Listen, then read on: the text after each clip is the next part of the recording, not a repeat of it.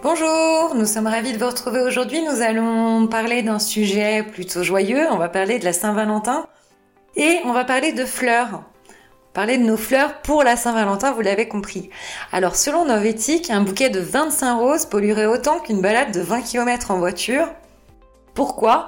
Tout simplement parce que les roses que nous trouvons chez les fleuristes lors de la Saint-Valentin sont majoritairement importées dans 85% des cas. Alors bien sûr, elles sont importées par avion le plus souvent et engendrent des émissions de CO2 de l'ordre de 570 à 1500 grammes par tonne de roses et par kilomètre. Alors, il y a une étude intéressante qui a été réalisée en 2017 par 60 millions de consommateurs.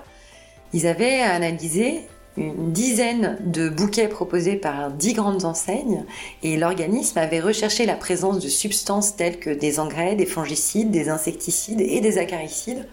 Résultat, sur les dix bouquets analysés, tous contenaient ces substances chimiques en quantité importante.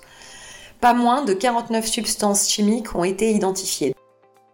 Alors, outre la pollution engagée par le transport, il y a également toute la pollution liée à un système de production qui nécessite de faire tenir et d'augmenter la durée de vie de ces plantes pour qu'elles tiennent jusqu'à leur arrivée dans notre pays, chez nos fleuristes, et après dans nos habitats.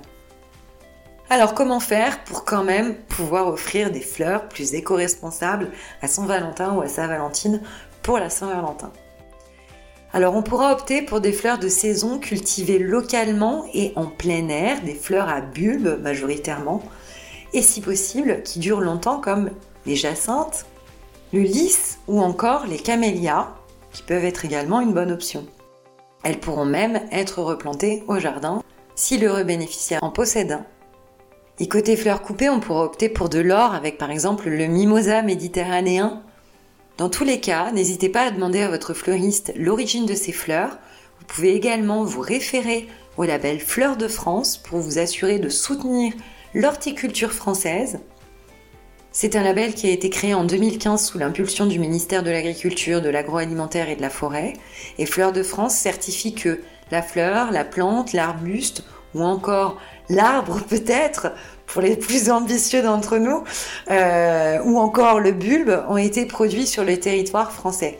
Et depuis 2017, ce label va encore plus loin en certifiant l'engagement des horticulteurs et des pépiniéristes français dans une démarche éco-responsable ou de qualité reconnue avec une certification environnementale.